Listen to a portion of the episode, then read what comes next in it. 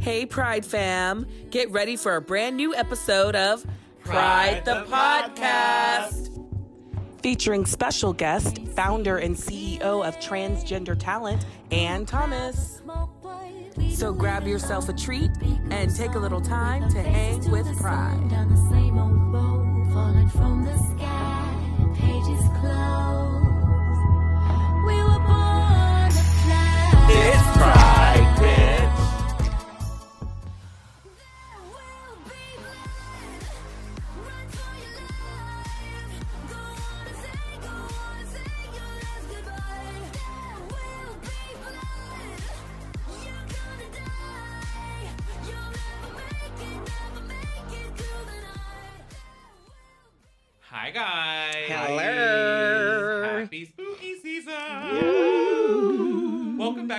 Episode of Pride the Podcast, brought to you by our special friends at Rehab Entertainment and DNR Studios. Thank you guys. I'm your boy Boxed Wine Papi on the soundboard. Oh. I'm Andrew Rios. Okay. Okay.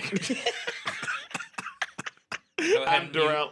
Ashley. Wait, and no, Dorell. no, no, no, no, no, no, no, no, no, no, no, no. I'm Dorell Anthony. I'm Ashley Mitchell. And I'm Braden Brett. Where your balls go, Braden? I left them in Mexico. Oh, that's a good one. That's, a That's- good that's I'm just kidding. I'm Ionike Cummings. Yay! Yay! She's back. Thank you for coming back. Cummings. I'm working on it. Um, how have you guys been? It's been a crazy, like, what, I'm stupid week? exhausted. You know how last week I was like, "Oh, I started this new gig and I'm so happy. I'm so tired." You're not happy Yeah. no more. But I'm really happy. No, I really love it. It's great. The first, my first official week was good. It was a solid, busy week. Um, Mm-hmm. Everyone keeps saying I'm doing a good job. Uh I have emails to prove it. No one, you ain't You got, got no email. receipts? I I want to see the receipts. receipts. I want to see them. receipts. I, I believe them you. because I was like, "This is a nice email." I've, I've done that before too when people are really kind. like, kind. okay, thanks. But and I'm like- even so, I had to like email my uh, uh, director of operations to be like, "Hi, Robert, I'm gonna be an hour and a half overtime. Um, just giving you a heads up when you go to see my time card because of the happy hour." And he just said, "Oh, hey, thanks for the heads up, and thank you for all you're doing to assist us, or some shit like that." And I was like, "Oh, you're welcome." Because I feel like I was, I'm, I'm, I'm doing a really good job. At least people don't know what's what what's happened. 'cause they're Tell like, him so. "Oh, oh, this is stock. This is always stock. This is this is clean. 'Cause Mhm. I be You love to down. wipe down a I credenza. be wiping down. All right, credenzas. I have I have a story, y'all. It's gonna be quick because we got some hot topics to talk about today. Uh-huh. Adam Rios loves wiping down a credenza. When him and I worked together at uh, Embassy Suites, you could always find Adam wiping down the credenza, and it was always clean. Adam loves to wipe down. I don't. I don't. that's just- Cleanliness is next to holiness. So. Uh, is it, I thought it's, it starts next to godliness. Is that right? It's Didn't the same thing. What Some- are you arguing well, about? uh, sometimes. Godliness, holiness. We used to have that on our wall, and we painted over it. Oh, what? Oh yeah, Was we it- put it, it was in our shower. Did was your like- roommate do it, or was it like there? He didn't do shit. He didn't Oh, clean oh. his nothing. And So, it- like, I'm talking about the roommate that was there before. oh. who When? He didn't clean either. Oh, Okay. and a oop, and a oop, and a nobody, nobody that we've had living in that apartment, but us three have cleaned. Ew. Oop, and a oop, and a oop. That's cause for dismissal. I'm sorry. Well, they're all dismissed. right. They're all dismissed. And you know who else is dismissed? Meghan McCain. Because that bitch. Bye, Ashy. Bye, Ashy. And it's funny because all of them were Ashy. Um, so yeah, Meghan McCain is going on a tour right now, talking about in her book how she decided to leave the View when Joy let her know, like, Who I didn't miss you. Exactly. it's like your white tears are not going to affect anybody here. Um, and Whoopi ain't said shit. And she said, I also cried when Whoopi told me the girl stopped talking.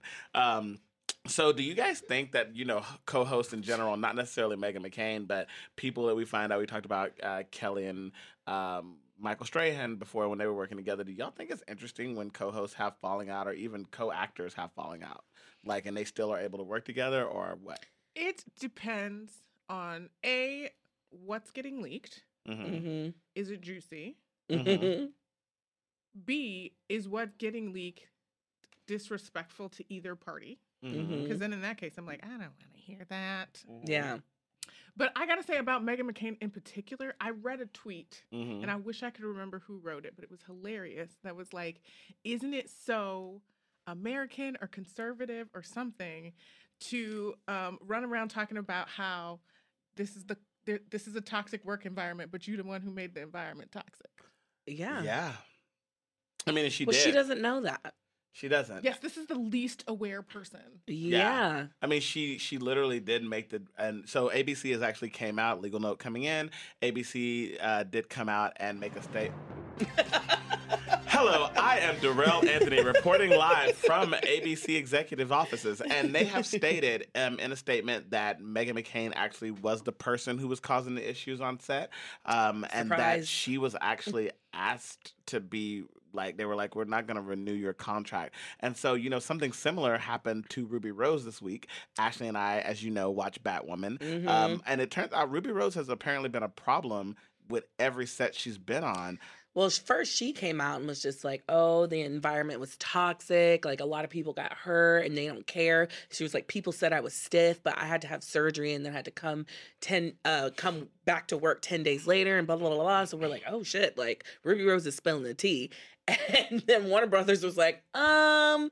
No, bitch, you're problematic. You got fired, and here are the receipts. And then other people were like, "Yeah, Ruby, you kind of like you it's suck." funny because she's coming out and saying it's not true. She said it's categorically not true. I don't know if she actually used the word categorically, but that Right. that sounds like something that'll come out of her mouth I think it's both. I think she has true things that she's that she said, and then also on the other side, like obviously she did get fired. Like nobody believed that she was allergic to the latex, and that's why she stopped being Batwoman. What a Yeah. crock of.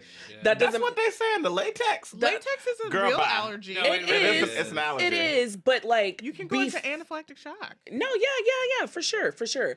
But we all saw the performance, and I- nobody liked it, and liked and it it. was very clear that it's just like we want to do this show, but not with you, baby. And Yeah. so, and thank God because they replaced her Has with a wonderful black before? actress, huh? Has has that ever happened before and been successful? Like where you had to replace the lead? um yeah it happened Um, with roseanne, Roseanne?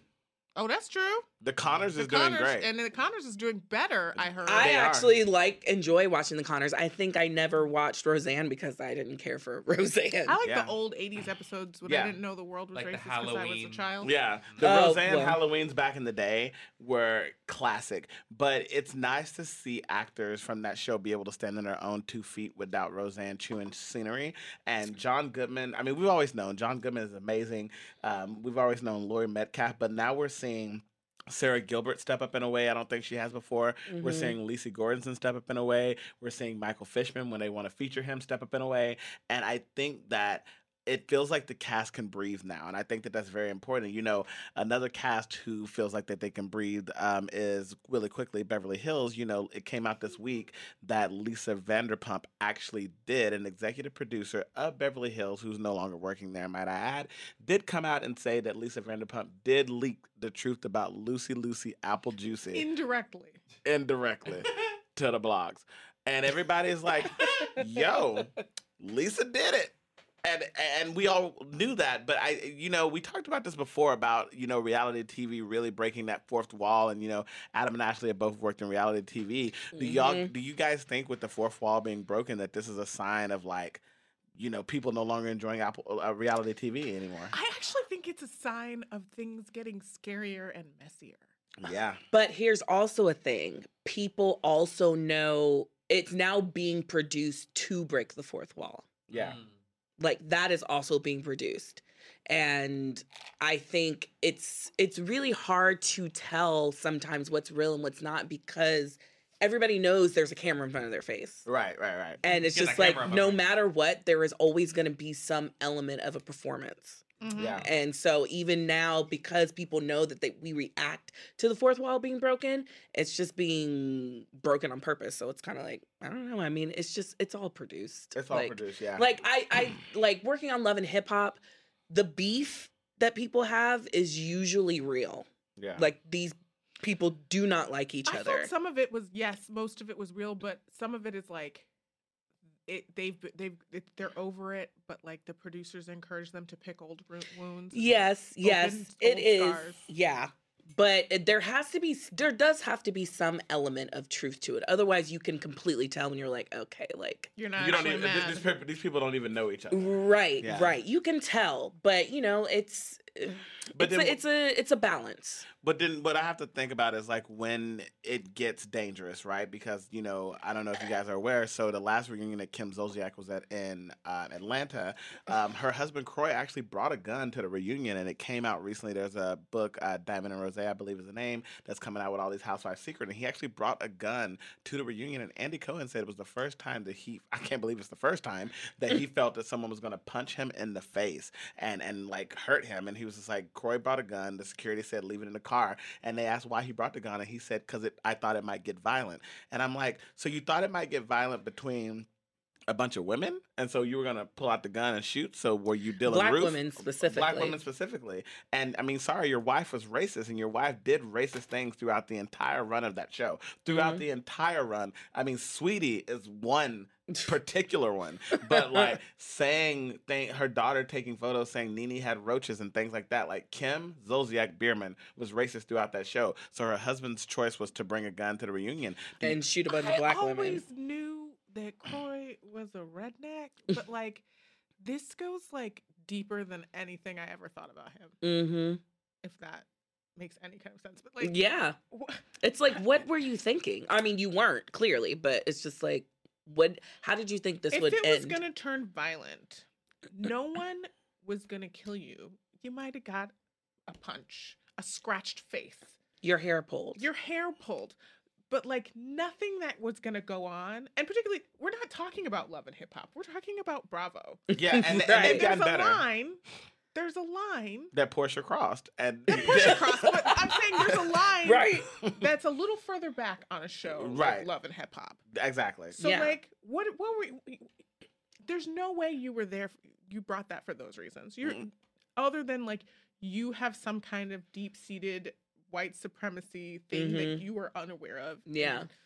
We'll never fix. yeah Yeah, and I mean, you you know, and, and we we talked about how dangerous like guns. I mean, we're never gonna try to even fix it. Kroy, Kim, we hope you continue to be tardy for the party. Stay out of here.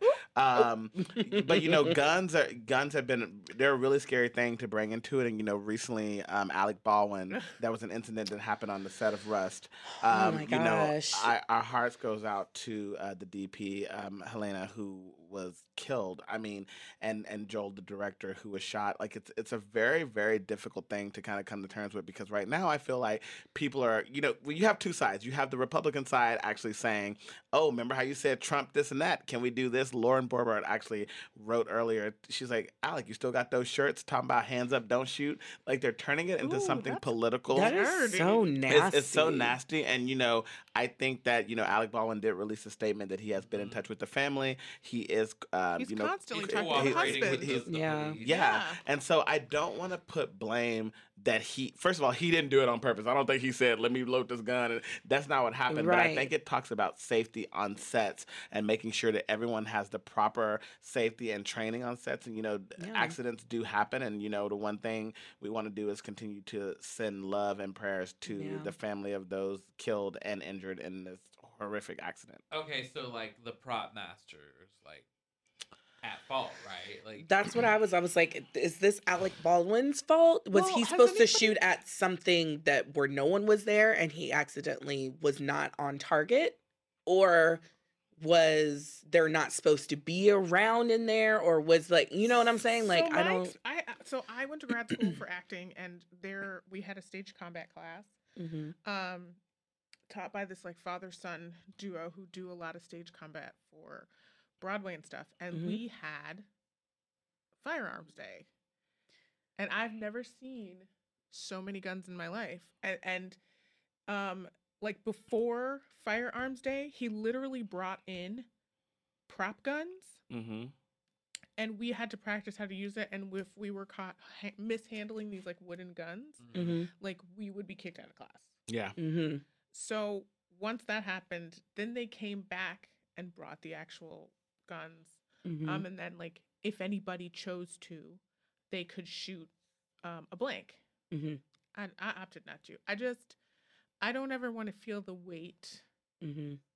of that in my hand that's Yeah. just my personal opinion. I have friends who are hunters and who like totally know how I to grew up shooting it. guns. Yeah. And I, but I just I don't. Want I've shot a. BB gun before. Not with these nails now. I probably still couldn't do it. But yeah. Yeah. And s- so like I, I'm sa- I'm telling this ridiculous story. I guess not ridiculous, but um, I'm telling the story to to be like the prop masters usually are are supposed to have so much reverence for this weapon because despite them being blanks, like you're still loading something in the weapon Yeah. and like um it, it's probably their fault but i wonder if it has anything to do with like the hours that this person was working Which we've talked That about with the crew. take Take into account. Yeah. that was my question is like this is interesting that this ha- this is going down now when the crews are like we don't get to sleep so like if this person didn't sleep and then didn't realize he hadn't cleaned out the gun Listen, I, I mean, productions right now, because of COVID, they are trying to cut corners and budgets any way that they can. And like, I'll be completely candid right now. Like, I'm a production coordinator, but I'm doing the job of a production assistant, production coordinator, and production manager. Like, it's just right on the production I'm working right now. It's just me and the line producer. And Mhm. like usually you have at least three to four more people helping on the production management side, but it's just me and her. Yeah. So it's just like you know, uh, I will I will say in the particular project I'm working on right now, I do have days where I have a lot of downtime, but then there are other days where like I am so overwhelmed, and then I have to work on the weekends, and it's just like it can be a lot of work right now in production specifically. i want to be clear that we're not excusing anyone. Of course, we're just saying we don't have all the facts Right. Right. And I think that that's so important that we have to continue to have the I love that you said that IO. We have to continue to have the facts because I feel like so many times people are ready to, you know, blame um, and and say things and we just need to make sure we have the facts on situations before we move forward. But again, love and prayers to the family um, of Halyna and also Joel. And I'm hoping he's recovering. He was the director on the shoot, and I'm hoping that you know we we find some resolution in this and learn something. But coming up next, we are gonna have the founder of Transgender Talent. Ann Thomas join us. We are so excited to speak to her and hear about other things in Hollywood that need to change as well. Get your cocktails, and we'll be right back.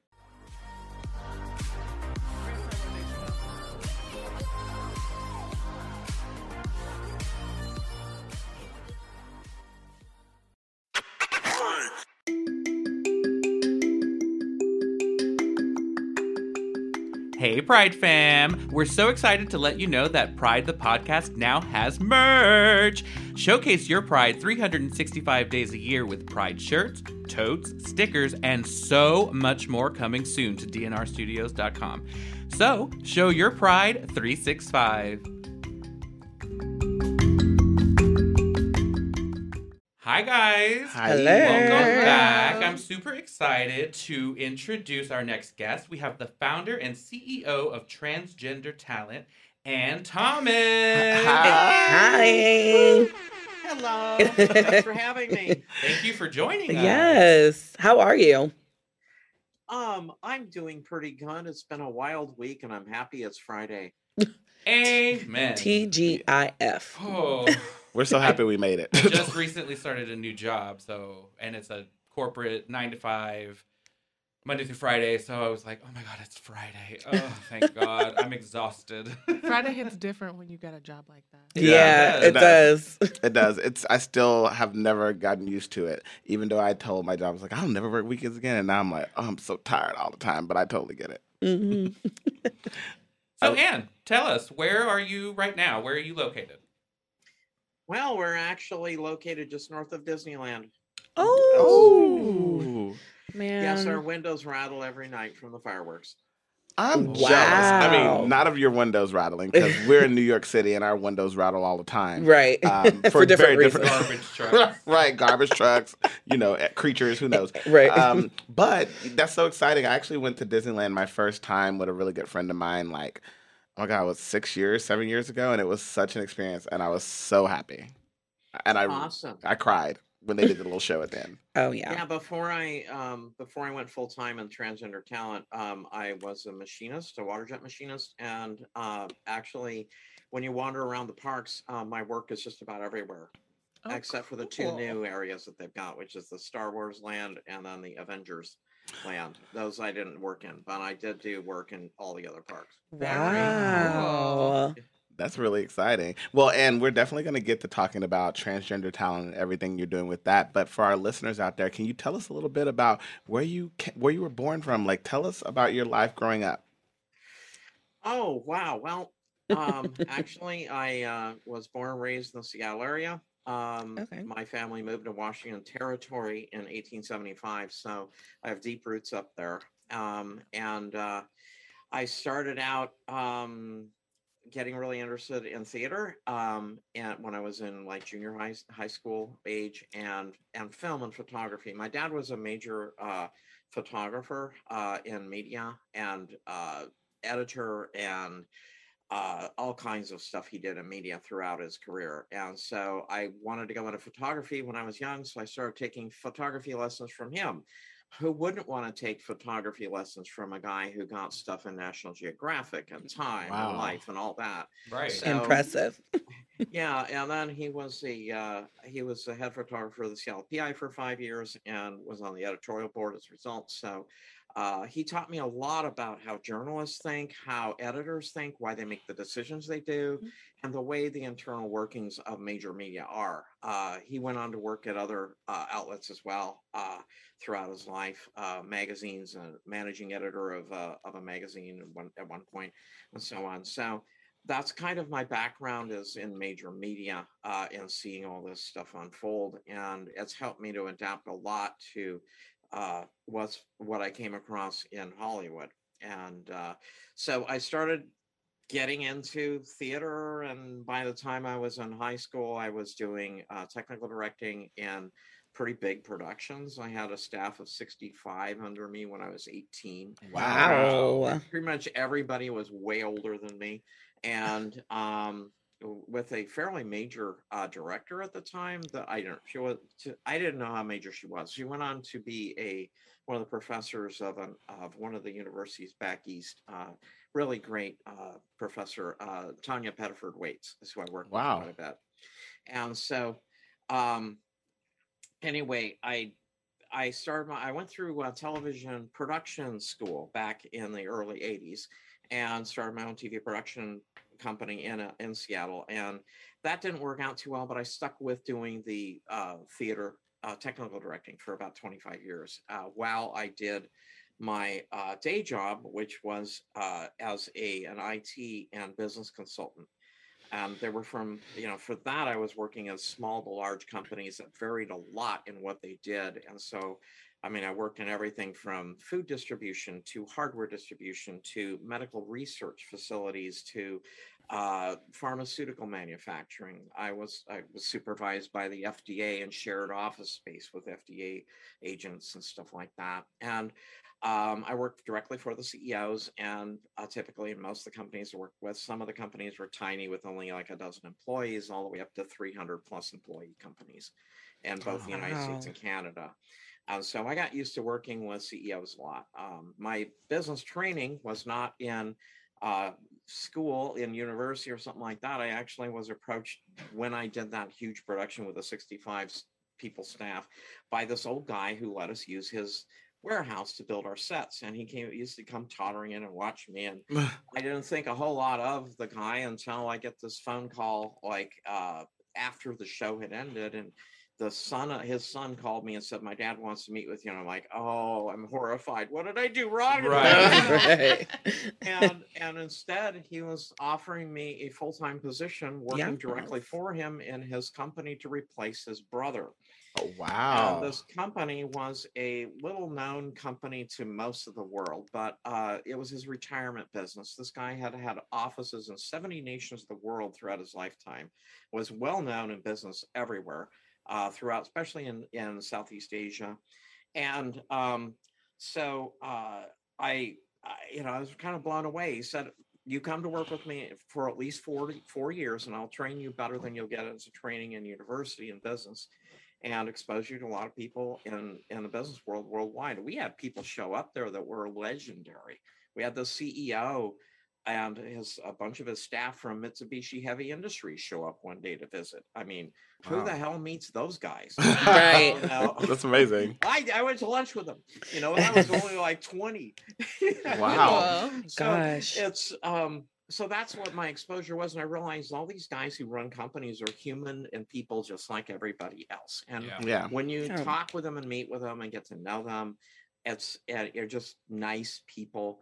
It it it breaks down barriers and you're able to really work with them. And so that's why I have no problems talking to network CEOs, which I have a lot of done a lot of here in Hollywood Yeah. and other major executives. It's just like, yeah, they're people. So just have fun, talk. You know, I'm talking to I talk to them like I do to you guys. It's no different. Awesome. You know, they're people. That's so So- cool. I was gonna say, yeah, I feel like it's hard to remember that sometimes, especially Yeah. like when it's like a higher up CEO, exec, or something like that. It's just like, oh Yeah, wait, you don't get you don't want to get starry eyed because they get uh they start getting standoffish when you do that. Mhm. Yeah. Uh-huh. Like, okay, what's your motivation? You know, kind of thing is going through their head. So Yeah. And you that's had just to. the first part of my life. You want to hear some more? Yeah. I was like, yeah, you were so I- young to accomplish so much. I know, and I'm sitting over here like, wow. Oh my god! You guys, oh, I feel like I just started adulting. Right. Like a year ago. yeah, literally. I feel like I'm You're still adulting? scratching. Kind of. I mean, I, I'm not. That was a judgment on you. I'm older than you, and I'm not adulting. you all look young enough to be my kids. Oh. Anyway, Aw. we're like, thank you. Thank you so much. Um, I, I love that. And, you know, thinking, you know, about people, you know, they had to start somewhere as well. And I think that that's very important for us always to remember, like, someone who's your boss, they were not your, they didn't start out as a boss. You know, they, they started in a lower level and everyone works their way up. But it seems like that you've always been a boss. So it might have been a little different for you and Right. your story. so maybe. maybe I love that. Own that. Might as well. I mean, I started my first business at like 14 wow. with my brother as a partner, and we did. Um, he was he was old enough to be able to drive, so and he bought himself a car after the first year, I think, because we bought, borrowed money from our parents for the car. We were able to pay it back in a year because we went into the business of lawn mowing in Seattle, and in that area part of the world. Uh, you only can mow your lawn like half the year. The rest of the time it's too wet. Yeah. Yeah. Yeah. So we we uh we were making seventy five dollars an hour in nineteen seventy eight. That is Oh, that's a Start thinking about that. Uh, That's a lot. That's a Um, lot of money. So you were raking in some money. So you might need to tell us how we can get right. Like, Do we need to mow some lawns? Like, I mean, look, I might hurt my back, but My back's hurting thinking about it, but I used to do it. Like my grandma and mom would put me out there. They say, "Got him more lawn," and then I remember they would be like, "Here's five dollars," and I was like, and it went so far back then. I mean, you can go get you a whole little snack at McDonald's and be very happy. But clearly, Well, you were speaking undercharging. them, my stepbrother was a manager of the local McDonald's down the street, and he had to work year round at that job to make as much money as we made in three months. I know he Whoa. was mad. Why y'all Oh, didn't? yeah, he was. Why y'all didn't hire him to work with y'all? Right. Don't family matters? What's that? he just wasn't into us pushing a lawnmower around. But we we went for the rich folk in town. We we ended up getting um we got working for one, and then pretty soon the next door neighbor wanted us to do Mhm. theirs too. And all Mm. the lawns were connected, so we would go to this one neighborhood once a week, and we cut like five lawns in a row. And make everything flow together, so it didn't look like separate lawns, and oh, they that's loved it that way. fantastic. So we Wow. did all kinds of crazy stuff like that, you know, of, of just try, ki- trying to be different in what we did and be, you know, and we used uh, the better equipment uh, that they wanted us to use instead of just using cheap crap equipment. We bought expensive stuff. And Yeah. it made a big difference because, you know, when you have lawns that look all wavy and pretty looking, Yeah. Yeah. they like Yeah. that. Well, back then they did. I don't know what they like today. I I'm not into having lawns anymore. It's like too much water shortage da- uh, over here on the west coast. So It it's- Yeah. is. When I'm over there and I'm running water, they're like, "You need to get in there when you turn it on. Don't be Right. turning it on, waiting for it to heat up. Get in there, do it, and get out, and stop flushing that commode. and stop flushing the commode. If it's just Not commode. That- yeah, that's what they say. Um, so, and as you're going on through life, and you get to a point where you realize that, all right, I, you know, you're seeing your truth as being transgender. Can you talk to us about that and our audience about that a little bit? Well, I knew I was different by the time I was like seven or eight. um, you know, that's typical of transgender people that we know we're different, and it depends on what information we have to do something with that. I realized at that era, the only example we had was Rocky Horror Picture Show. Wow. Mm, Yeah. I mean, think sense. about it. yeah. Uh, That's not a good example of No. anything. No. it's not. It's not. You said of of anything not for shaping your life around. except for what not to do. Right. I know. So, and I was in a conservative household and they wouldn't let me watch it. I just saw that on the marquee and they, s- I said, "Mommy, what's that?" You don't want to watch that. Yeah. You know. Now I kind of do. right. Right. Now I definitely want to watch it. Yeah. Oh, I still haven't seen it. Yes, I'm a virgin. Anyway. no way. Well, it's time. anyway, yeah, it's like I don't know if I want to anymore. Anyway. Yeah. It wouldn't mean it wouldn't hit you the same like watching Right. it now. Yeah, and I'd feel kind of uncomfortable surrounded by a bunch of people mouthing every word. To the That's movie. so true. Yeah. Yeah. so um anyway I, I knew i was different by the time i was like nine and uh eight or nine somewhere in there i, I remember strongly feeling like i didn't want body hair i didn't you know i had accidentally seen my dad naked a few times and it scared the crap out of me i didn't want that big thing hanging between my legs you know i Mhm. didn't want that body hair i didn't want the beard i didn't want any of that stuff Yeah. i like soft lush fabrics you know stuff that was just beautiful and the guy wear was all like wearing a sandpaper to me, you know and, and i and I, I just i just i didn't know why i felt this way and uh unfortunately being raised in a religion that was anti everything and still is Mhm. um and for them on the conservative end of the spectrum i just um i i was taught that it was wrong to feel that way Mhm. and so Mhm. i suppressed that stuff strongly and was feelings really a lot of really weird feelings going on i didn't know if it was tied to sexuality or it was tied to something else all i know is what was being taught from the pulpit was it's the works of the flesh or Yeah. it's the devil Yeah. you're possessed whatever you know Yeah. Right. like, oh come on you know now now i look at it and go uh yeah biology is you know the problem is a lot of those folks who talk that way um basically quit learning biology in this in high school and they haven't gone past that Yeah. Yeah. you know, and that's the difference for us as we've learned that. But anyway, by the time uh, I suppressed all that stuff, got married, had you know stuff happening, uh, uh, you know, that was I was trying to follow everything I was taught to do by the church. Finally, I uh, realized there were not that wasn't going to work for me either religiously or spiritually or physically. It just wasn't right for me. I left all of that stuff, uh, and then. Uh, what uh what did i do after that then it was around my late 30 you know i suppressed all these feelings i want to dress in women's clothes i used to underdress as they call it back in high school Mm. you know with Mm. uh with uh, women's underwear on and go to school that way with big poofy clothes on you know so you couldn't see the bra lines and stuff Oh Yeah. wow. Mm. little did they know you know and uh you know you can you can do you can there's probably people in new york city who can do that but you can't do that in los angeles you Right. know but in pacific northwest it's cold you can dress with a lot of layers and nobody will see stuff like Right. that so i i got away with that for years um finally you know i just i really pushed it down and suppressed it and then when it was in my mid 30s it just came back like a flood i could not stop I couldn't, I was obsessing with it. I didn't know what was going on with me. I started reaching out and trying to figure out what was going on. Realized this was the birth of the internet back then, Mhm. Mm. You know, and, uh, or the interweb as some people called it back then. um, and, and I, uh, that's when I started poking around and found, uh, that there was people who were having feelings like that. So I, started I I started seeking them out. Like I met with Eddie Izzard at one Mhm. point. Oh, wow. Wow. That's so cool. I love And, yeah, he's a great guy. But what was so hilarious is when we met, we were both dressed like guys. And think wow. Wow. That's crazy. Yeah, Wow. And I'm like, I, I walk up to him, hi, I've, you know, and I talk a little bit and I say, yeah, I, I've been having these struggles of feeling like a, you know, I want to dress in women's clothes.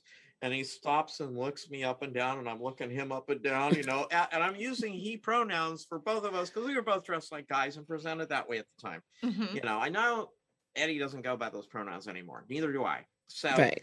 anyway, I realized this wasn't me because I didn't feel part time. Right. And right about that same time, it was like within a year or two that my dad was dying of cancer. And I mm. knew he would never come home again. I just, it was progressing too rapidly. Mm. And so I went to clean out his house. And it was there that I discovered his stash of clothes. He was trans too and had been hiding it. Oh Wow. wow. God. So Oh my goodness. You have a I book waited on for your a- hand. I waited for about a week and then I went over to the hospital after a lot of thought. Went up to the bed and, you know, was talking to him for a bit. And then I said, So, how long have you been dressing in women's clothes? And he just laid there staring at the ceiling like a deer caught in headlights, just like totally, uh, he didn't know what to say because I had been raised conservative Christian. He well, I used to go after him about all kinds of stuff in prior years, but I had quit doing that maybe for the last 10 or 15 years. And Yeah. it just, it- still, he was afraid, I could tell that I was going to disown him on his deathbed. Oh. I mean, it just had that look on his face. That's And I, uh, I, I just, I gave him pause, let him think about it. And then I, and then finally I said, I'm wondering because I've been doing that too ever since I was uh, young. And he just laid there staring at the ceiling and started laughing. Shaking his head. He could not believe what he was hearing. Oh my Oh. So at that point, we came out to ourselves. Uh, to Wow. ourselves, of course we did. We came out to each other, Mhm. and um, it was shocking as we compared notes about what we had gone through emotionally and physically throughout our lives. It was almost identical. Wow. At what age we had things happen and so on, and it was like, wow, okay, so this is a progression our bodies have gone through, and um, it's what's funny is I look a lot like him. It, everything, even when I let my eyebrows grow out, they form these little spike things in the middle, and that's he had those too. Um, When they're all bushy, they look like that. That's when I know I need to go get my uh, eyebrows waxed. so anyway, that's that happened then too, and um, you know, he basically had been telling me all my life, be authentic and be yourself, and you'll be more blessed if you pursue your dreams. The money will come, as what he kept saying, and I didn't believe Wow. that at first, and I followed someone else's advice and ended up pursuing that, you know, that career as a business and IT consultant. That was not what my passion was. My passion was for thea- theater or television and film, really. I got, I got tired of theater when I kept, you know, we'd fill up a theater, you know, and you can fill it up week after week after week, but you know, it doesn't hold a candle to the amount of people you can reach through film and TV. That's true. Mm. Yep. You know, you can spend your lifetime on Broadway and not reach as many people as one one movie. That's Wow, right. that's Wow. true. Yeah, Never that's really so thought of it true. that way, but yeah. yeah Mhm. so so anyway that's that's uh, all that started coming about and and this was in my late 30s i started pushing the other direction with like what's really going on here i met eddie then i met um, a trans woman that i don't even remember the name of uh, she had gone through all the surgeries and all this stuff and i uh, uh, years earlier and must have been one of the early people to get surgery in uh, united states and uh, i didn't resonate with her either and then it wasn't until i saw some uh, stuff on the internet about a guy by the name of Stu Rasmussen, who was the mayor of Silverton, Oregon. hmm Mhm. That I watched the, the, the news articles about Stu because I realized this was before YouTube. Right. So Right. it was, I was watching it on the local broadcasters yeah. uh, uh, web page, and I saw this article about Stu, and saw him get interviewed, and I went, "Oh my God, that's me! That's how. I feel." Oh, And so Stu Wow. really, Stu inspired me to really be myself and live the way I wanted to, and not conform to what Eddie was portraying through their uh, performance or what this trans woman was living in her authentic life. Though neither one was me, but I was different, and I'm s- I'm even different than Stu. Stu's had, you know, Stu's done done and, and feels differently than I do in, in certain ways too. But Yeah. the authenticity is what I heard from Stu that was so deeply impactful. And then I got a chance to meet Stu in person like a couple of years ago. Got pictures with with them, and uh, it, it was just a beautiful time. Um, so anyway, that's that's what happened in the early aughts, as you call it Mhm. then I had to, uh, yeah, then I started, I started transitioning at work and then lost my career, my job and my, my income and everything from that. I had invested in it and lost my business over it. Um, and then had to suddenly move to Southern California, Mm. um, Mm. due to some personal situations that came up and had to detransition for about a year and a half. That was hard to Mm. live as a guy again after living openly as a, as a trans person for Wow. like, I don't know, a couple, three years. Yeah. And, uh, wow. Oh, I hadn't done medical transitioning yet or, or the legal one, but after getting down here and then going through a year of nearly dying, being inauthentic, I uh, then went went ahead with it and transitioned both uh, medically and legally at that point down here in California. Uh, so that's that's kind of a nutshell version of my story or nut s- uh, story or I got it, and you landed that one. Right. no, listen, I, I I really appreciate you sharing that story. There's so many people Yeah. out there who you've been so successful from a young age, and you've always really kind of known that you were different. And it's so special, and it really choked me up about the story with you and your dad. Like to have that moment, pretty much on his deathbed, as you were saying. Like it's it's beautiful, and I I think that that moment will uh, it clearly sticks with you for the rest of your life, and that's yeah, that's amazing. Yeah, um, he died about two months later, and I was I realized there was so many things that I wished I could have asked him, but he did tell me as much as he could think of telling me at the time, and realized the era he went through. It was uh, during a time when you couldn't come out.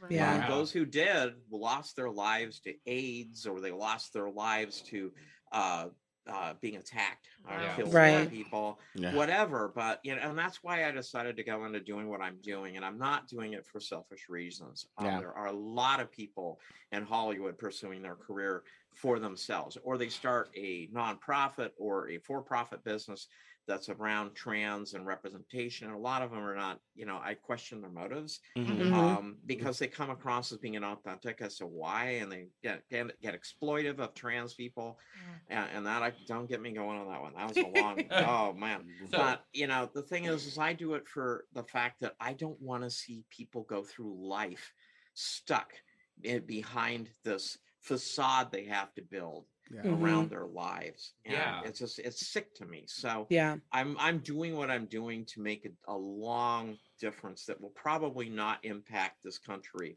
uh, as much as I'd like to see until long after I'm gone. Yeah. So But hey, you are the stepping stones. Honestly, you know, you're doing what needs. You're doing the the, the legwork. Right. that's why know. we started the music division. That way it can be rock music. Ooh. Oh. I love that. I love it. So that's the why. original Stones. Is that why? so is this why you created transgender talent? Like you you didn't see the representation that you wanted slash that needed to be happening. And so, oh yeah I, I was um i first moved down here in like 2009 late 2009 and i started responding to ads in like craigslist mm, for any work i could see and one of them was for a transgender actor and i'm like okay i'm closeted right now because of my situation because i had a detransition but i know i'm trans because that's the word uh, stu used was Mhm. transgender Right. and so that's when I adopted it. And um, so I responded to the ad and I said, "Hey, I've got 25 years of theater technical directing. I've directed actors and stuff like this. I really know what feel I know what I'm doing with acting, and why don't you give me a shot at this?" And they wrote back and they said. Uh, no, we don't even want an audition from you because we want professionally trained actors and Wow. you don't fit the bill at all. And I'm like, dudes, 25 years isn't good enough um Mm. okay uh yeah and then they wrote back and they said well really, there's only been about a dozen actors that are professionally trained who are transgender who've been doing all the roles in Hollywood for the last 20 years. Right. Some new blood. And so I'm like, oh, that's interesting. So I just kind of tucked that away in my head and, and left it. And then uh, in 2014, I get a uh, email from someone that runs this trans support group I was attending at the time that uh, they were looking for uh, trans folks to be on an episode of Glee. And so I responded to that and got immediately onto that thing. And I show up there, and there's this mob of trans people, um, biggest crowd I've ever seen, in one spot. And we ended up shooting the famous episode in Glee um, that was called Transitioning, and it was uh, episode 607. Uh, Mhm. and it was one where Coach Beiste comes out. Yep. Yeah. Right. I remember. That was fun shooting that because I was I had been I performed in choirs before and I realized as I was there they said line up by height so I got on the back row you know and I was up there with a bunch of tall trans women and I suddenly realized it's backwards all the trans men were in front the trans women were in back. It's the other way around. I was laughing about that when they point at me, you, and I'm like, oh shoot, did I say something wrong? You know, and they're like, no, you, come down here. So they pulled me out of the crowd and they stuck me right behind Dot Marie Jones for the scene. Mm. And so I spent 13 and a half hours, well, probably about 12 or 11 of that, standing behind Dot Marie Jones. Well, we got to know each other. And as well as Bamby Salcedo was one of the other folk they stuck next to her. And, Yeah. and I'm referring to Dot as a as a her because that is her pronouns. And even though she was dressed as Coach Beiste, the guy, Mhm. it was a, Right. it was she, and they made us they made us remember that. They said, remember, that's a female actress playing that role, not another trans person like you guys.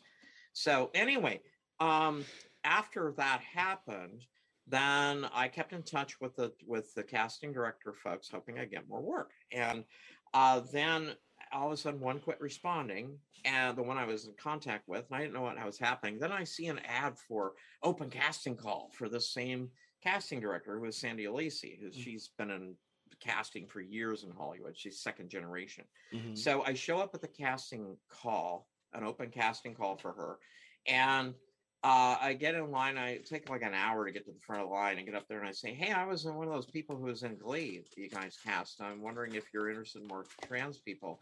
And they're like, "Uh, actually, Sandy's gonna want to talk to you immediately. So it's like go over there and wait for her." So I go over, and I walk up to her when I'm signaled to, and she's just kind of like, you know, she's like interviewed 150, it's about probably two, 300 people by that Mhm. point, and she looks totally frazzled. And, and and I'm like, hi, I'm Ann Thomas, and I was in. You cast me in Glee. I'm one of the trans people in the choir. She's like, we've been looking for you guys. The person who cast that, one of our assistants, she left the company and took the list with her. We couldn't Oh. reach you guys, and we were thinking about bringing. They're talking about bringing you guys all back for the grand finale of the whole series, and I'm like, serious? And she goes, yeah. So can you get a hold of everybody? Because we haven't. You're the first one that we've been in touch with since that happened. I'm Wow. like, Wow. oh, geez. So I started transgender talent at that point by collecting the names and contact info for everybody I could out of that choir. There's Wow. 197 in it, and I got the contact info for like 100.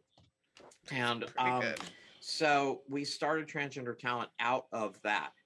And uh, it was like 35 of them that were fairly serious and wanted Mhm. to pursue a career. And so Yeah. that's what started transgender talent. We started that in February of 2015 and that's the, the same month that the uh, that episode aired for the first time and so anyway that's the beginning I love that. Wow. Wow. So, how do you feel about you know things that are going on now? Like there's the Dave Chappelle controversy and the, the Mhm. walkout, and how are you feeling about that? I knew you'd bring that know. I know. I'm sorry. it's a hot topic. hot topic yes. yeah i already got interviewed by the la times about it and they only printed this couple little bits of what i said Of course. there. But we'll get the whole thing. Yeah. right. I talked to that lady for 45 minutes. I had a lot more to say than that. so, um, basically, in a nutshell, um, I don't want to hear it because you know I don't have a Netflix Netflix. It's called Netflix. Anyway, Netflix subscription. Anyway, I let it expire a long time ago. I let them all expire. I actually don't watch anything, so it's people think I'm crazy to be working in the industry and not watch stuff. You know, most of the rest of them are glued to the TV every night. Mhm. or glued to their subscription services, staring at all their competition to get ideas. You know, Yeah. I Mhm. don't. Um, and uh, so anyway, I don't want to watch it because I don't want the numbers to keep going up. I've heard I I, have understand one that. one of our folks um, in our in our uh, uh, staff did watch the whole thing and told me what was in it, and, and she said it's worse than they're reporting in media. Believe me, a lot worse. Oh. And so I'm like, okay. Um, so anyway, uh, but then the other thing was a couple of years ago, I was on a panel about trans in uh, television and film at uh, Series Fest. Uh, one of the folks sitting next to me was Sarah, uh, who was, uh, I think it was nominated for something big re- recently. Uh, is the one who's the non-binary person who's in uh, uh, Vida, Mhm. and Mm, so um, anyway, and they're great. I love Sarah. yeah. Anyhow, um, at that same thing, uh, the the keynote speaker was Ted Sarandos, and so I didn't get to meet him, but I sat in the audience and watched him and listened to how he thought because it was like a forty five minute to an hour long keynote, and uh, with him being interviewed by another guy, Mhm. and um, so I I now have a, a little bit of an understanding as to how he thinks, and what I'm seeing him say matches what I, my feeling was for him. You know that he's a hardcore businessman. He has to be to be in that position. Yeah. And so, um, and very successful, and you know it's great that he got there.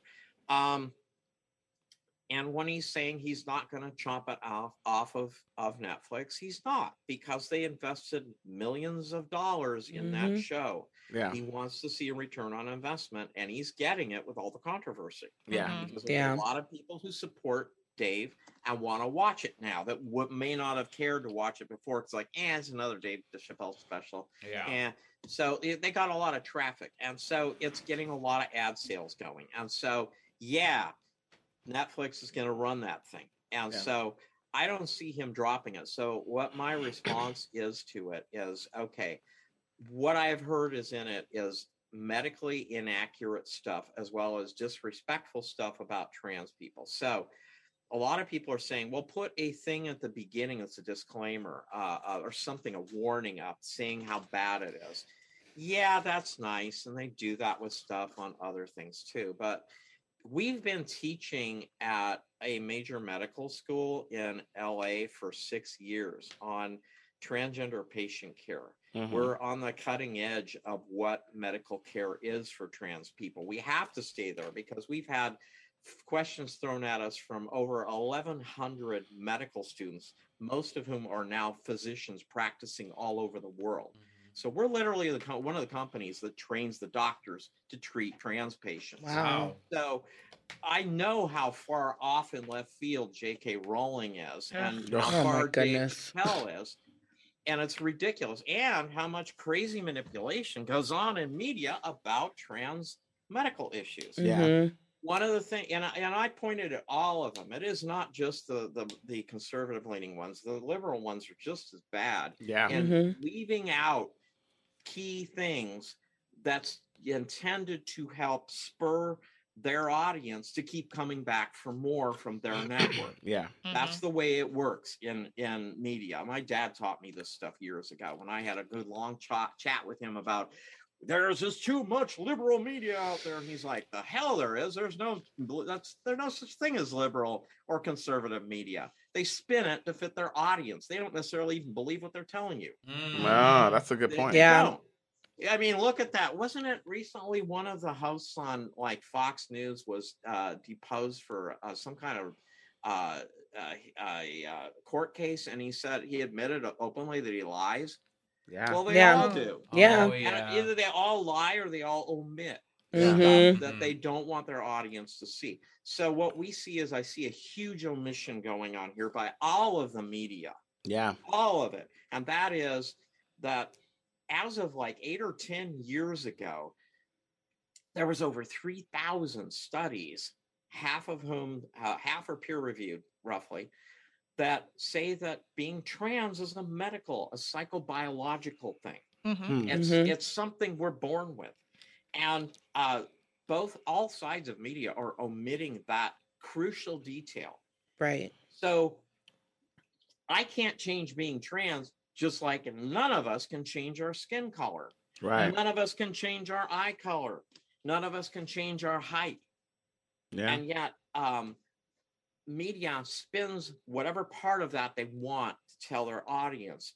And this Mhm. is the problem with Rowling and the and the well uh, as well as with the crowd they call the TERFs, who um that that Hmm. Chappelle says, "Oh, I'm a proud member of that. I support that."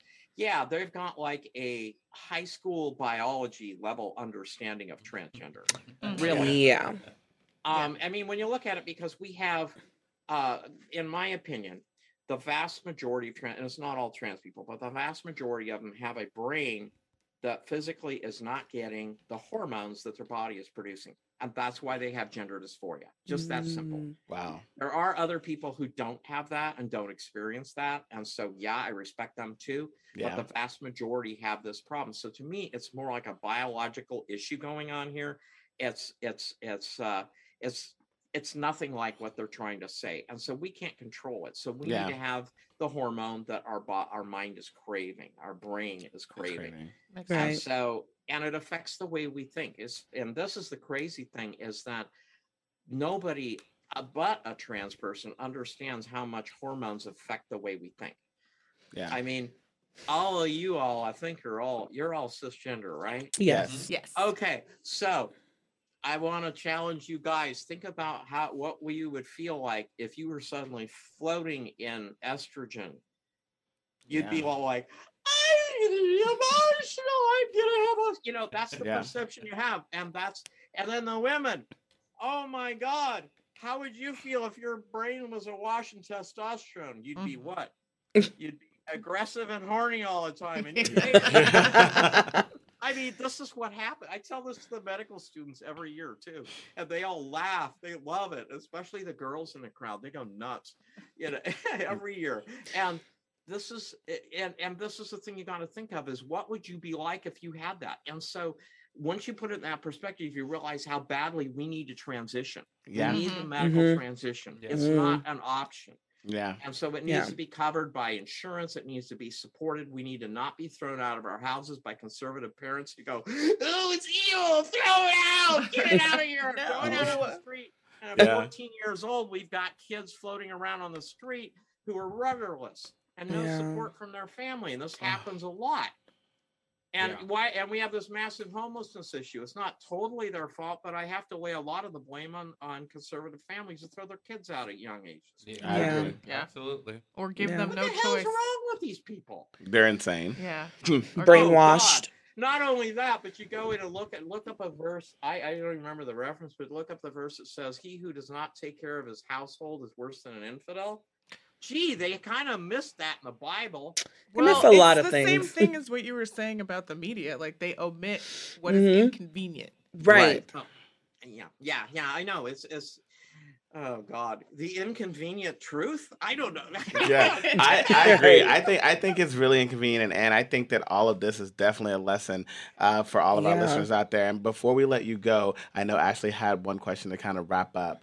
Um, if you want to ask, and then you know, I think the conversation here has been very important for us today and for our listeners out there, and I hope people really take something from this. Yeah. yeah. And like, I just want to know what do you see in the future for trans actors and uh, the trans community as far as entertainment goes? Well, I am pushing hard to the majors at above, you know, in the background for them to have a lot more trans folks play non-transgender roles Mm. because if on a from a global perspective you can't take trans stories and spread them all over the world the the, the censorship boards are going to stop that so Mhm. you're not going to get trans stories readily seen in like you know pick any conservative country i don't want to name names but you know who they are there's a Oh, lot yeah. of them that will completely block them which Right. has happened with movies such as Bohemian Rhapsody and Rocket Man. They suffered big chunks of the movies being chopped out, or they were banned entirely from certain countries. Yeah. So my push is to have trans folks in tr- uh, non-trans roles not tell trans stories, or if they do have a trans role, just mention briefly, oh, that's tr- you know somehow just in passing or insinuate they're trans or something like Mhm. that, and let audiences get used to seeing us as humans again. Right. Because Right. So de- dehumanized. We're way, way, way behind where a lot of folks are pushing for. There's a lot of folks pushing for trans roles and trans storylines to go out in Hollywood. And I believe that's not, we're not ready for that. Not even all of the United States is ready for that. Yeah. So Right. try and get that marketed to some conservative part of any continent on this planet Right. and you're going to see omissions. I'd rather Right. not see those omissions. We did that with Spider-Man: Far From Home, where the actor was a trans actor playing a non-gendered role, and uh, we got Sony to to put that in the the pre- the the casting press release that transgender wasn't going to be discussed in this movie. That movie went out to 78 nations. Mm. That's a lot of countries. Not Yeah. one frame was cut out of that movie. And so, in a lot of those countries, that actor was probably the first transgender person those people ever saw. And by getting it out in the news release, which got picked up by some really huge news outlets and, and run, uh, I think that uh, it helped those people in those countries that were trans or or questioning, gave them something to watch. and Yeah. gave them something to go see. That's And amazing. so that's that's that's the the the the strategy I'm using because I'm a strategist. I'm not just going to run into the Right. You know, I, I'm I'm trying to be a diplomat in this, not Mhm. burn the bill, not not march around the outside and burn the building down. I want to see. I want to get inside the building and negotiate us getting more representation, and we are. I have so many people out. It is crazy. I I, have so that. much Yeah. happening it's yeah we had like there was going to be a they were talking about having a strike with the IATSE uh, earlier this week and if that had happened i'd have had three people on sets outside of california on Oh. shoots wow. oh. Wow. you know and it's like whoa i'm glad they didn't strike you know and Yeah. at that time i i hope they don't strike yet because they haven't voted yet to ratify it Right. But Right. you know that's how many actors i have on it we have uh, one actor in final negotiations for a series lead we have another another one in uh we have uh who was it I, I i lose track of it oh we have one actor who's not on the touring show of oklahoma the broadway show Oh, wow. Oh, Uh, nice. we have Oh. he's a lead in it I might know people in that show. yeah hennessy Hen- hennessy winkler shout out to hennessy All right. He's uh, he's he's in, he's a lead in Oklahoma, and it'll be tour. He's booked. He's he keeps getting requests to audition, and he's booked solid for a year. That tour goes all the way to October 2022. Wow. That's That's amazing. amazing. That's what, yeah. Yeah, I love Yeah. that. I gotta and look so, that up. I 'cause I, mean, I have a friend in that show. Was- I said I gotta look that up because I have a friend in that show. Mm, nice. awesome. Yeah, so we have we have a whole bunch of stuff coming down the pike. You know, that's like mind blowing, and we've got uh uh what do we have i mean it's just I, I my head is spinning and it's a friday evening and you're asking me for details No, listen, listen. I love all of those, and listen, Yeah. and you will need to come back and continue telling us all of that because we are so enamored by you, and you know, thank you so much for everything that you're doing for the community. Mhm. Um, it's been a pleasure having you here today. Can you tell everyone where to follow you on social media if you're on the socials? Ah, okay She said, "Am I, on the hate socials?" social media it's full of trolls It's true. Anyway, it is full of trolls. It is. yeah, yeah so yeah so we basically use it as an advertising pro- platform i quit Right. posting personal stuff uh probably two years ago um anyway i'm on facebook both personal and uh public uh uh, personal and business accounts so we have trans transgender talent uh, Facebook page and my Ann Tom. Actually, I have two Ann Thomas pages. I have one for my acting career and the other for my just me personal. But all of it's the same now. I just post the same stuff everywhere. And then I have Instagram. Uh, let's see, what is it? Ann Thomas 62, I believe, is the Instagram handle with an underscore in between my name. And then um, then there's and by the way, Ann is spelled without an E. I No am not E. royal A N shit, N. no. She's not Ann and E is the name of the Queen of England. Anne Boleyn. Anyway, Mhm. that's not me.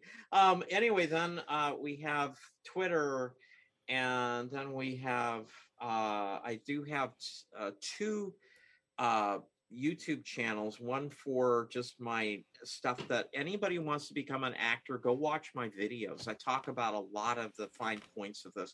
Or if you are a writer or casting director or above the line person who's trying to figure out what to do with trans people on set, watch my YouTube videos about how to do the casting, the writing, all that stuff. It's designed for people who need to know that above the line in Hollywood or Broadway, doesn't matter. No, that's Then, um. Yeah, it really, really is. It's important because they can't even figure out how to write, um, like you know, uh, those those write ups for casting. They can't even figure out how to do that for women. Yeah. And- to do it for some to, to like remove the gender, um, in that equation for some reason, cis people can't figure it out. Well, we, they actually had us come in and teach the uh, uh, the uh, writing staff at Breakdown Services how to write uh, trans roles about six years ago. So if Oh, you, or five years ago roughly. So if you go back and look at the really old transgender roles from like ten years ago, and then look at the recent stuff, it's a vast difference. And that's It is. Thank they- goodness. That's because they had us come in and teach on that. And then we just had a recent round of of meetings with them too on changing actors' access to be better for trans and non-binary people, much better than it is now. And I'm we're so gonna there's gonna be some huge improvements coming. Oh, I. That's love that. awesome. Then I have my uh, other YouTube channel for our music group, which is called Key Change Ensemble. Now, so you can look us up there, and that's where we post our music videos. Wonderful. Amazing. I love that. This has been so informative and like just I can feel like the love and support. Like it, this is amazing, and it, I know this is going to definitely help some people, our listeners out there, and and lead them in the right direction. Awesome. Thank We you so it. much. Thank you much, so Anne. Th- much. thank you so much for joining us, Ann, and come back and chill with us anytime here on Pride the Podcast. We love it. Awesome. Well, well, just let me know. I'll Uh, come on anytime. do. Okay. Wealth Awesome. of knowledge. Wealth thank- of knowledge. Yes. Yes. Thank you, Ann. Have a great day. Thank you, You. Anne. Bye. Bye.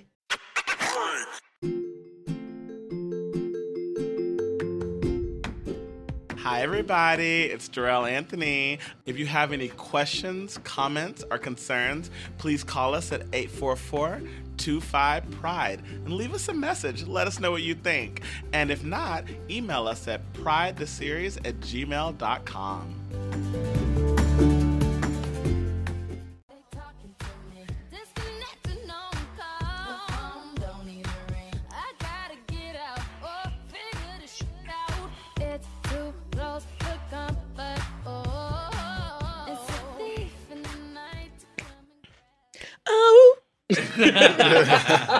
Ashley is so happy. Yes, I've been asking for Disturbia to be played forever. And Io said, please play it for this baby. And we did. And we did. And we did. So welcome back, guys. Thank you for coming back and joining us. Thank you, the founder and CEO of Transgender Talent, Ann Thomas, because you just taught. I mean, that was a that was a masterclass. masterclass. You taught the children all children. the knowledge. No, All of the knowledge. Like, Her story was so fascinating. and she has a way with words where it, like, it, it you're like, you understand everything. Not that she's saying anything crazy, no, but it's just like, oh my God, like the way you put it, it just so simply makes sense. and you it's know? like she's teaching, Mm and it doesn't feel like she's like Lecturing. Like lecturing. I. Yes. would also You know? like to point out that like it's not her job. Mm hmm. She's made it her job, but it's Mhm. not her job to teach cis people. Yeah. Right. It is our job as cis people To, learn. Mm Yeah. And hmm. so I think it's wonderful. I think it's wonderful what she's doing. Yeah, like it just yeah, it's it's wonderful and she's creating such a safe place for people who didn't always have a safe place, Right. you know. And I forgot to mention Mhm. that one of her clients is friend of the pod, Yes, Zoe Luna. Zoe Luna. Yeah. Oh, crazy bitch. We love Zoe. Love Dude, Zoe. She was, had us cracking up. Yeah. Zoe, Zoe was fun. She came out and she was just like, "Bitch, I don't know, probably court." Like Mhm. that quote still sticks out to me. So that was Yeah. an I just amazing want time. you to know that I almost never get FOMO except when I'm listening to this podcast and I'm not here. Ew. Oh. And that's like one of the episodes I was like, Listen, You're like, why am I not there? Listen, I I might become our new fucking uh, what's her name from the V Wolves? First Paula and then- Rosa, no. no Adam. You know that's not her name. no, you know that's not her damn name. Her name is Ana Navarro. Oh yeah. oh And- my and, uh, god. you might be our like replacement. Ana Navarro's biggest hater. There's a picture of Adam Rios. Is that is that a compliment, Adam, or was No, that a so- no, No. he hates Ana Navarro. Adam, Adam hates Ana. I love Ana. I think that what I was akin to that to is you being the person to come on on our Fridays. We love having you here. You're fun. yeah. You. I would like to be on once with. Not that I don't want you all here, but I, I want to be on once with Mr. Braden Bradley. Oh yeah. Yes. You may get that chance. because Okay. Ashley's gonna be Because. I'm leaving. the show completely. She Right. just made her announcement. Right. Guys, I'm, I'm putting today- in my two. Oh no! Today's the, today's wow. actually last day. Right. I'm putting in my two weeks. No, I feel no, like no, y'all no. just Also- ant vibbed. I can't believe it. Right. Y'all don't just- Aunt me. Don't ant vib her. then I won't come around for another 20 to 30 years. oh my Mad god. as hell the whole time. Mad as So hell. angry. Blaming it on me, calling me the Will Smith, saying this this this young black man forced me out. Right. You called me difficult, Dorell. Listen, listen, I love you. You are not difficult. You are a star, and I love having you here. Listen, I also love having Io here. Guys, thank you so much for joining us for another all new episode of Pride the Podcast. Please remember. You can follow us on social media at Pride the Series uh, all over the place. You can also email us at pride the series at gmail.com. You can also call us at 844 25 Pride. And you can find me, Dorell Anthony, all over social media. I am Dorell Anthony on Instagram. Also Venmo me, Dorell Anthony. I could use the money. I'm Adam Andrew Rios. You can find me on Instagram and Twitter at Boxed Wine Papi with a zero. with balls hanging out. And my Twitter is not safe for work. Booty holes. And I haven't gotten to scroll a lot because of, of work. So Mm, It might be mhm. kind of safe. for at least like right now, don't scroll too far now. no, yeah. Right. Adam is nasty on social media. Was- Anyways, Yeah. you can follow me at Ashley Aaron M on all social media, and you can Venmo me at Ash Aaron M because why not? that's good. Yeah, it's really good. That's really good. What you got? Where can the kids find you? The cheering. The Oh. Oh, the cheerins. I am the fabulous spinster at Fab Spinster. That's Instagram and Twitter. Um, the tweeters. and um, don't Venmo me. Venmo these guys Oh, thanks, Thanks, am. sis. Anytime. Thanks. Put money in our pockets. Io just said she didn't need the money. She said, That's I'm- not she said, said. I- I exactly what she said. I- Dorell Anthony I heard. is not woo, I woo, woo. Also, let's just a shout out to our to our producer Corey. He just celebrated a birthday. Ba-da-ba-ba. Happy birthday to you. Happy birthday to you. Happy birthday, dear Corey. Happy birthday to you. Happy birthday. Hallelujah. Hallelujah. Amen. Corey, we love And you. thank you for joining us for another episode. we love you guys. Talk to you soon. We're out of here. Bye. Control you. You sounded good. Hey, should we promo Wait, what? I think the edible's kicking in.